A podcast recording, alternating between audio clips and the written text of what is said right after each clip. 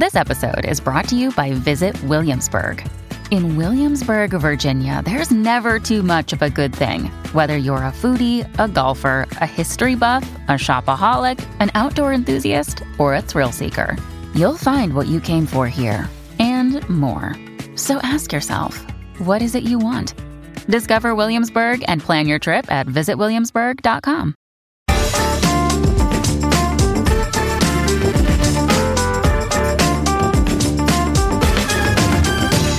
Hello and welcome to the Bunker Daily, where we try to stay sane um, despite living in the worst of all possible continuities.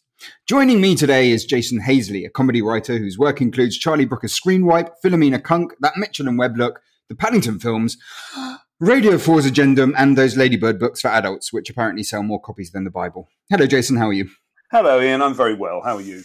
Yes, very good, very good. I noticed that somehow during uh, the lockdown, you managed to simultaneously write and release a book about the lockdown called Instructions for the British People During the Emergency.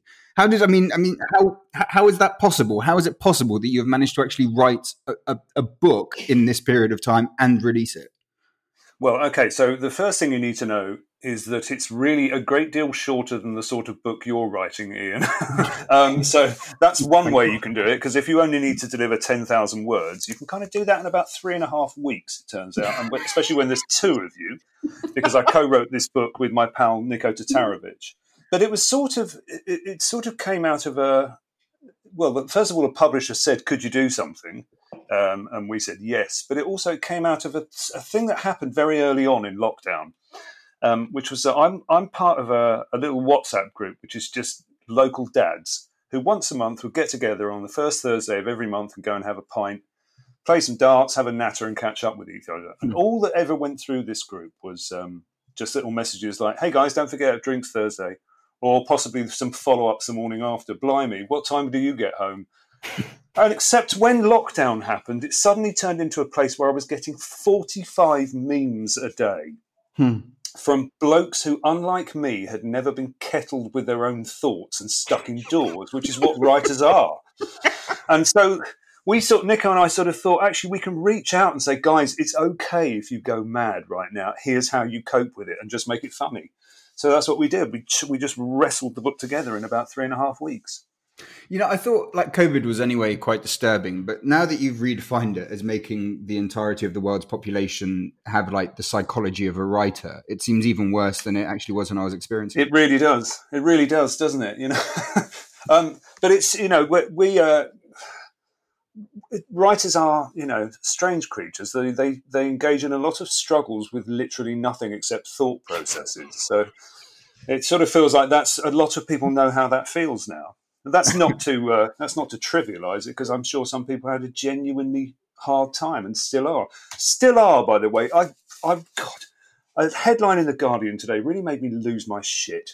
The headline was "Back to the workplace after COVID nineteen. Are you fearful or jumping for joy?" And it's the word "after" in there. Like this problem has gone away. This problem has not gone away. The virus hasn't gone abroad for a few weeks. Still here after COVID nineteen. Fucking idiots. They mean after lockdown. You've, I mean, you've actually you've had COVID, haven't you? hmm Uh, How- everyone I in my how, house how was that? it. Was that was that fun?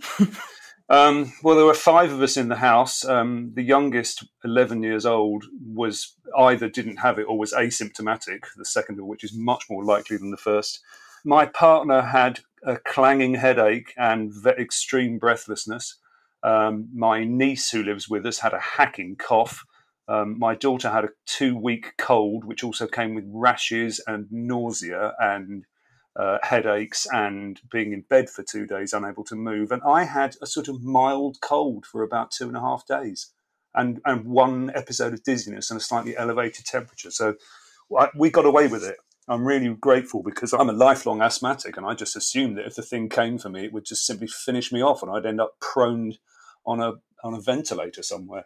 Did having it make you sort of more afraid, or did it, or less afraid, given that you you know you obviously had like quite a sort of a, a mild response to it?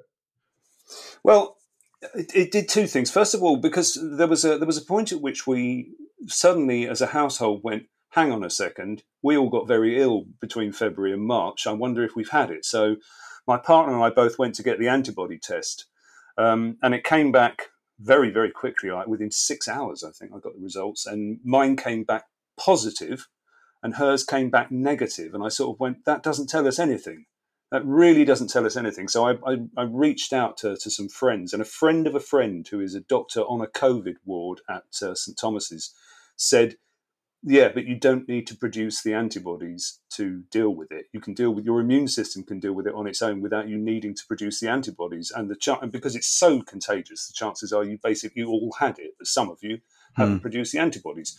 And that unfortunately gave me a feeling of some confidence. And mm. I hmm. sort of thought I need to be wary about being confident about this because we don't know about the, even the medium term, let alone the long term effects of this yet. What is what is the strength of the immunity. How long is it likely to last? You know, if there is immunity, we're assuming there is because that's our understanding of other coronaviruses. So, it, uh, so I was I was wary. Maybe I got some relief from it. I suppose you know it was quite a relief to know that I was still alive, basically having passed passed through the valley of SARS-CoV-2. what's your um what's your approach to things now? Are you are you going out? Like, are you going to pubs? Are you going to restaurants? I very gingerly stepped into a pub uh, about a week and a half ago at, at, what I knew would be a very quiet time of day, just to test the water. Hmm. Um, and it's and it was a bizarre, slightly lonely experience, I have to say. Um, just like normal, then. Hmm. Just like normal, really. Yeah, yeah. Just bleak and public. Um, and uh, but what I did do was I was walking back um, uh, one on Friday evening. I walked past my local, and it was uh, a friend of mine worded this for me. Um, this is not my wording, but it was very interesting because it was both busy and looked empty it was full. It was as full as it could be given the conditions. And when you looked mm. at it, it just looked like there was hardly anybody in there. It was very strange. So I'm, I'm going. I'm, I'm just. I'm going out on walks as much as I can. I'm always carrying a mask and some sanitizer with me, like everybody else.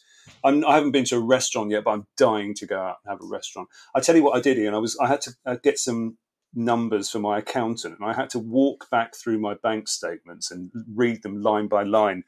And it was a very strange experience because I could go through there and go March the 12th, last meal in a restaurant. March the March the mm-hmm. 16th, last taxi, March the 18th, last cash point. I could actually put all these last moments down, find them, could put dates on them and put a pin in the map and go, that's it. Have I got I've got a fiver in my wallet, which has been there since February. it's never going to get spent, is it? What do you um what do you make of the way that TV has been over this period? You obviously you write for TV, you spend an awful lot of time talking about TV. It's sort of gone through various phases during during the lockdown, hasn't it? Mm-hmm. Uh, yeah, it certainly has. I mean, the first uh, the first phase, which involved doing that um, Charlie Brooker's antiviral wipe, um, mm-hmm. That was a, there was an accident there that Charlie happened to have a director staying with him when lockdown happened, and Charlie went, "That means I could film from my home." and of course, everything else can be done remotely. You know, you can write remotely, you can edit remotely, you can do post and all that remotely. So that was just an accident that uh, that that program was able to be made. But I, I, I, observed two things. Firstly, when Charlie said for for antiviral wipe, he said, "Can you have a look at some of the uh, the post lockdown TV?" So I might do a piece about it. So I watched the first episode of Have I Got News for You that went out after lockdown, and it was pretty fucking horrific because it. It just looked like it looked like host, looked like hostage videos. You know, there were these captive people trapped, and they'd even done the weird thing. The production had done the weird thing of placing the squares in which the people appeared but hovering above the desks in a virtual space, mm. as mm. if for as if for TV, as if for sort of rectangular robots had turned up to the recording. And the other thing it, it prompted me to think was, you know what? After a day when you've been sitting there on Zoom calls, which are exhausting, they're so exhausting, and there's so, so much exhausting. protocol, so tiring. A day when you've sat there and you come off after Zoom calls, the last thing you want to do is to turn on a TV program that looks like another fucking Zoom call, you know? it was so unsatisfactory. But I think TV has done a second thing now. I think it's gone, as far as I can tell from the producers I'm talking to, instead of saying, well, we can just do this from home, they're now going, not that. We need to think about this exactly the other way around. We need to say, what have we got and how can we use it? Hmm. To which obviously animation says, hold my beer.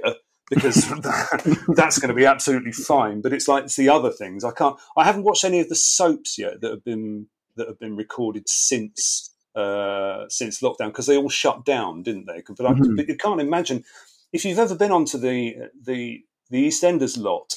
It's tiny. It's absolutely tiny. Everything is three quarter size. So so it, the idea of anybody getting any distance away from each other, they'd look like fucking giants if you did that, you know. So I can't imagine what what EastEnders or Corrie looks like. I'd have to have a look at it, I must say.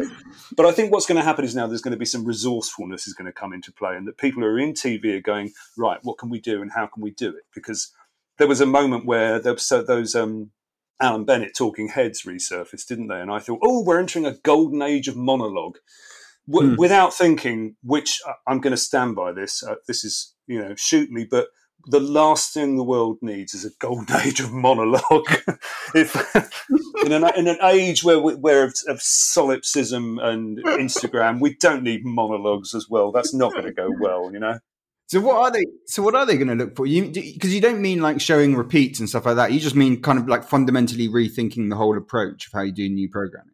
I think so, and I think you probably have to fundamentally rethink formats as well, and go, what can we format here, and how can we format it, and what does it look like? Now, I don't know what that is yet, and there's I'm I'm working on a couple of things, but obviously because it's early doors, I can't say much about them at the moment. Mm-hmm. Um, but I think there's there will be a lot of repeats come the end of this year, um, and there'll be things like uh, the the the guys who do Ghosts, who are the same people who did Horrible Histories. They managed to get their last shots in the can on the Friday before lockdown Monday by crunching two days shooting into one day. So they just basically got under the garage door as it was shutting. So their their series will come out, but there's a lot of things that I think are just simply not going to happen or are going to be put on hiatus for a long time. I've got some friends who are filming though. Um, my friend Mel is going off to film in August, and the whole production is going to the location and isolating for 14 days before anybody says action. So they'll all be together and they'll basically form a bubble. That's that's one version of it. But another friend of mine is working on something at the moment. Uh, he was shooting today, in fact, and I said to him, "What's the what, what does it look like down there?" And he said, "Well, it's all masks and sanitizer and uh, uh, one-way systems and things like that. And all the actors were tested before they started shooting. So he was quite reassured by this. And then he got on set and he realized as he was talking to the crew that none of the crew had been tested. So this was mm. just a bit of theatre to keep the agents happy, mm-hmm. which is pretty extraordinary. But then, what? How do you do this? How, if you're making a film, which this is, how the fuck do you get that production back up and running? It's so complicated. I get the bubble, and I understand why, and of course you can raise a problem about everything, but it does feel like it. It sort of goes against that whole sort of that growing pressure for people to try to make sort of filmmaking uh, something that was actually compatible with having a family and having a normal life and being able to be there for your children and things like that. Whereas once you're saying to people, well, the only way to do this stuff is just to, you know, fuck off for two weeks before you even start, you know, doing any of the filming. Yeah. That then means you're very stridently going in the opposite direction. I do wonder as well what the risk assessments look like for something like this, or whether they even exist. Whether they're just going, "You're uninsurable, so you might as well get on with it." Because if you those that whole crew, like if a cast and crew goes away and then isolates for 14 days, let's say as a reasonable size of cast and crew, there are 60 of them. On day nine, if one person gets ill, what happens? Because that's mm-hmm. 60 people. Then you've if you shut down a production, You've then got there's insurance claims left, right, and centre, and I just cannot imagine how. What I need to do is I need to, I need to find out where all the uh, where the hot insurance deals are being done in town and start playing golf there, don't I? There's a weird um sort of emotional response to TV at the moment. Well, okay, I noticed this in me. There was obviously, you know, I am my age and I live where I live, so the vast majority of what I see is streaming, and it, I haven't really watched sort of actual live TV basically for years. And for some reason, I can't remember what it was, I ended up watching a bit of live TV at the beginning of the lockdown. And I found the sort of, uh, what are they called? The continuity announcer, the person that chats in between yeah. programs. I found that so reassuring. I can barely tell you. It, it, offered this degree of sort of like normality and kind of a weird sense of community that I just hadn't had much contact with. And I wonder like how much that sense of, of like seeking reassurance is part of people's TV watching habits at the moment, alongside wanting to be entertained.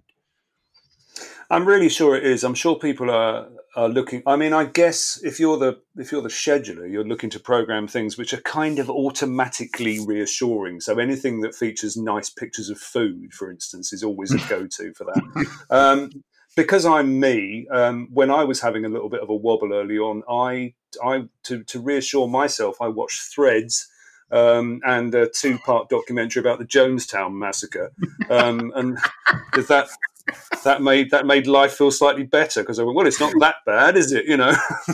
I mean, if someone had asked me, "What do you think Jason's watching?" I probably would have guessed like both of those things. I know you've got me pegged as a curmudgeon, but you know, I, I do occasionally have a I have a sunny day now and then. You know, I'm, I'm occasionally optimistic. I've just never seen you on any of those days, but like, I, I would take you. I'll happily take your word for it.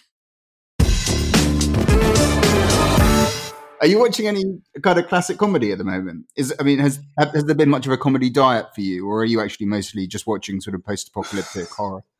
Um, I'm I'm not watching uh, a lot of comedy at the moment. That's only because I'm trying to. It's because, no, it's because I can't get to the TV because everybody else has got greater priority for it than I have. I've been watching The Last Dance, which is great. Um, uh, I've been watching lots of documentary actually because um, because it's uh, well it's it's it's all those documentaries are set in a place called reality, which no longer exists. so that's quite reassuring in itself to go there and go, oh, yes, you remember when. And like everybody else, I'm also watching people and going, you guys are too close to each other. Can you move apart, please? Mm-hmm. mm-hmm. Um, in every situation. Um, the, uh, the, the thing I would really like to do, and actually I'm going to start doing this, is I need to sit and watch I need to watch some orchestras playing because it's the biggest thing I miss is being able to sit in a room with a bunch of musicians making music live. I, I would love to get that back. I can't wait to go and sit in a concert again. Mm-hmm. What did you um? I mean, in the book, was it quite odd trying to find humor in the situation, or did it feel kind of natural? I suppose there's, you know, people always say that thing of like, is there anything funny about? I don't know. I mean, you've literally written comedy books on Brexit and Trump, so if you can find humor in that, presumably it's not such a hard call to do it with COVID. Yeah, I mean, I, I, was, I definitely was happier when I was writing books about mindfulness and hangovers and things. Um, no, it was uh, with the with with the book with the with the pithily titled book. Um, it was uh, it was not about the virus. It was just about literally how what happens when the shit hits the fan and you get trapped indoors. How do you cope? Because mm-hmm. what we didn't want to do is we didn't want to talk about illness or death because that's when you end up going, there's nothing very funny in this particular postcode. I think I need to try another postcode. um, so we so we just we just did things about kind of self neglect, which we knew was a thing that was going to happen. I mean, this like this has been an amazing year for hair, hasn't it? It really has. This has been like this has got to be the hairiest year of uh, of the last I don't know 100 110 years something like that um, so we did things a bit, you know, like um, uh, growing shower mushrooms and how to play indoor rugby, you know, with a cushion and uh, and simple recipes like potatoes on toast. It's just it's that kind of nonsense, you know. So it, so what it isn't, there's nothing in there about disease and death and things because that's not that's not where the fun is, frankly. Mm. Do you feel where, I, like I was whenever I've watched sort of a political program, I, I do sort of feel like we are entering. There's very few elements of our lives right now that could be described as a golden age, but for sort of political satire of leaders, it does feel like we're in very, very strong. I'm not even just looking at Grant Shapps or Dominic Raab, let alone Dominic Cummings. They do look like they're sort of almost they're so uniquely preposterous that it sort of feels like they were made for you guys to to write about, basically. Well, yeah, maybe. Except that there's a the sort of howling despair bit is that we are we what we are definitely living through is a golden age of incompetence, you know. And I mean, I'm sure this I can I'm sure I could turn this round and turn it into something. But it but it's very it's very dispiriting to see. I mean, I don't I I sort of think I've corresponded with you about this privately as well and said is that person really as thick as they seem when they come out and make an announcement? And you said, yeah, yeah, they are absolutely as thick as that, you know, because you either know them or you know people who know them. But it is astonishing, you know, it's astounding. Like, like the masks. Okay, you need to wear masks in a shop, and that that ruling came in on day 124 of lockdown. I mean, that is unfucking believable. You could easily have put that on day 1, 7, 14, or 35, not 124. It's absolutely extraordinary. I think we can have some fun with this, but we've got pro- with, there's Johnson is a is is such a slippery figure. You know, you can pin him in various ways, but unfortunately, he's sort of he's he's kind of an ambassador of the of the of the trivial and the incurious. Um, and it's and it's a because he's sort of regarded as a figure of fun. That's that appears to be some sort of defence, but it's not a defence.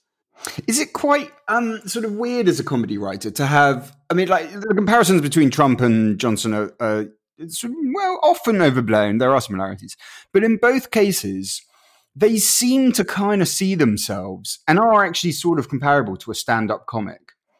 they think of themselves as someone that's funny, and and even like I would say that the way that many of their supporters talk about them is as if they were something like it's just like oh it doesn't really matter you know he said the wrong thing he's just that kind of guy you know he just talks like this. And they seem to find them funny right? Like the supporters of Boris Johnson are constantly laughing with him and the same thing when you hear those Trump rallies that most of the time they, they spend a lot of that thing laughing with him it's like yeah. quite concerning from a comedian's point of view that, that even they see themselves as a stand-up comic well, that's they, they they misunderstand what a stand-up comic is for and what a stand-up comic does. you know, which is that they actually shine they shine a light on they, they reveal things, not necessarily truths, but they reveal things via looking at the world in a completely different way. Mm-hmm. That's it was that lovely thing that that um, oh god, who was it who said it of someone? They they were standing at a slight angle to the universe. That lovely phrase, mm. at a slight angle to the universe. That's all Cunk is doing Cunk looks at um, someone running to work and concludes that therefore they must be frightened of their house. That's how she operates, you know. It's that's that simple. Whereas watching, but watching, but Johnson and Trump, and I agree with you. I don't think they align at all. I don't think they're necessarily very comparable. Um, no more comparable than say Trump and I don't know a frog or a bus. Um, but you, if you look at like Johnson, who's been who did who did that crap joke a few weeks ago in, uh, in PMQs. More briefs than Calvin Klein, something like that. It was, it was a parting gesture to um, to Keir Starmer, and then the following week he did exactly the same gag. It was more flip flops than I don't know what it was, whether it was mountain yeah, yeah. mountain warehouse or something. Go, you've got no fucking range here, mate. You've got to, you need to do more than that. That more blank than blank uh, metaphor that you. You really need to get off page one of your fucking book and try a bit harder. Trump, on the other hand, Trump has no sense of humor whatsoever, and it's perfectly, absolutely evident, you know, that when he he did uh, he did that thing about saying, um, "I said to them, slow down the testing, slow down the testing," and then his aide said, "No, he was joking."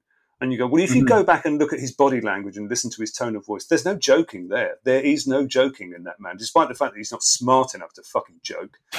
and then he immediately dials it back and says, no, I don't joke about anything, thinking that makes him sound good. And it just makes him sound 15 times the dick he already sounded, you know? I think these people, you know, they, they, they may they may think that you know stand up is really is fucking hard. It's got to be said. Stand up is very very hard.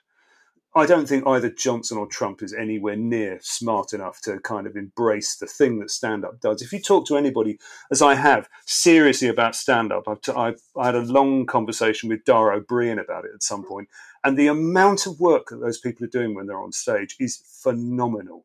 They're working a room, they're recording material, they're structuring the material and getting it right, they're timing everything. It's all it's mm. like music, you know, comedy is music. You've got to get the fucking notes right and they know how to do it. And it's much, much harder than it seems. If you, when you go and see Stewart Lee, you get some impression of how much work there is there because he leaves some of the working visible for you. Mm-hmm. Um, deliberately because he's doing a kind of meta comedy inside comedy thing. But if you go and see someone like Dara, he'll do like an entire two hour show and never never get into a sweat and he'll have audience engagement and it will be different every night and it's just it's a masterpiece in control. It, it takes an enormous mind to do stand up properly. And without knowing either Johnson or Trump personally, I could pretty much guarantee you neither of them has anything other than a deeply average mind. uh, what are you uh, What are you doing for the rest of your lockdown, not lockdown, whatever it is, period that we're that we're living through now? Are you writing anything?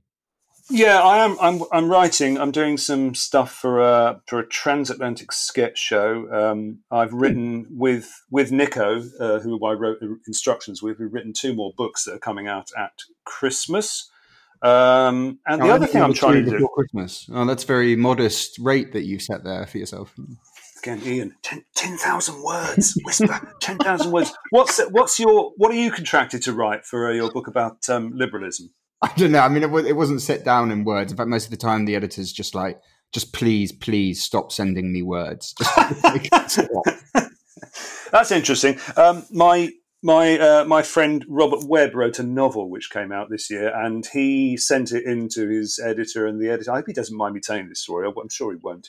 The editor said to him, "It's very nice. Um, uh, it begins and ends beautifully, but there are three middles. Would you like to choose which one you want to use?" Very good. Well, we look forward to, to reading all of those over our miserable lockdown Christmas. That would um. No, I know. Oh, the, I'll tell you what. The other thing I'm doing with lockdown, I'm trying to do something completely different. I'm trying to learn every single Stephen Sondheim musical. what the fuck? Yeah, I know. I knew you'd like that. You see, I told you I had some sunshine in me. I just started. I started. I went to see a production of Company that was on in the West End last year, and thought, God, I love this show. And so, well, I started listening to it a lot, and then I thought, let's just let's hoover up all the others. Let's just learn them. So I want there to be a point at which anyone can say to me, "Do you know?" and then name a song from uh, Sweeney Todd or something at the piano, and I'll go, "Yes, I do." So I'm learning them. I've learnt three so far. What so, you, so basically your superpower is to be able to sing any of his songs. oh, I can't. I can't sing. No, I'll let someone else do that. But I'll be able to play it, and I'll know that, and I'll know what key it's in and what time sig it's in. Oh wow! No, that yeah. is impressive. Yeah, hmm. it's also pointless, but um, but you know, God knows I need other things to do. it's either that or walking. I did one. There was a day where I was trying to get in, like trying to walk at least eight kilometers a day, and I can do that where I live because I'm next to a great big common and it's lovely open land and things. But there was one day when it was shitting with rain, and I ended up walking round my dining room repeatedly until I had done eight kilometers. And I thought to myself afterwards, that is the definition of fucking madness. I must look like one of those tigers that's gone berserk in a zoo and just prowls round its enclosure, looking stripy and insane. And I realised that was a low point for me. yeah, I mean, again, how are you I, coping? Are you coping all right? Uh, all right, yeah. There's been very little walking around tables. I'm sorry to say, but I do actually find it very easy to visualize you walking around that table and grumbling. Of course, you do. Yeah. Jason, thanks so much, man. It's been a real pleasure. Thanks, Ian. Take care. Thank you very much for listening to another Bunker Daily. We will be back with a full show on Wednesday, and we'll have more dailies coming up on Mondays, Tuesdays, Thursdays, and Fridays. Cheers.